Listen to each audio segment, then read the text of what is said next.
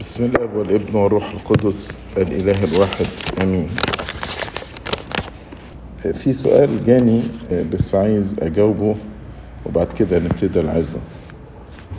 حد بيقول لي أنا دايما بسمع جملة اللي يحب ربه يحبب خلقه فيه. دي معناها إيه؟ يعني لو الناس مش بتحبني يبقى ربنا مش بيحبني أنا مش مقتنع بكده بس الشيطان دايما بيحاربني بيها أرجو رب. ده مش آية يعني اللي بيحب ربه يحبب خلقه فيه دي مش آية. هي الناس لما شافت إن بيبقى في شخص محبوب فيقولوا إن ده أكيد ربنا بيحبه. لكن ربنا بيحب الجميع وربنا مات على الصليب من أجل الجميع.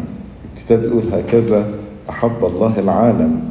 يعني ربنا بيحب الخطاة وبيحب الأبرار بيحب الكل ويريد خلاص كل أحد. لكن لو أنت شايفة إن الناس مش بتحبك شوفي إيه السبب. ما هو مش معقول يكون كل الناس مش بيحبوني ويبقى كل الناس يبقوا غلطانين. غالبا هيكون السبب فيا. لو أغلب الناس مش بتحبني هيكون السبب فيا. فأنا محتاج أشوف إيه اللي موجود فيا. هل أنا مثلا دايما بزعل؟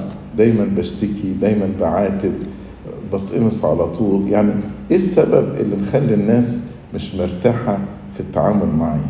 فأنت شوفي إيه السبب كده وصلي ربنا إن يرشدك وتبتدي تغيري الطبيعة دي وتتعاملي مع الناس عشان الناس كلهم كده يقدموا لك محبة وتبقي يعني فرحانة. زي ما الكتاب بيعلمنا إن إحنا نحب الكل. وطبعا لو أنت بتزرعي ثمرة المحبة أكيد هتحصدي أيضا من الثمر بتاع المحبة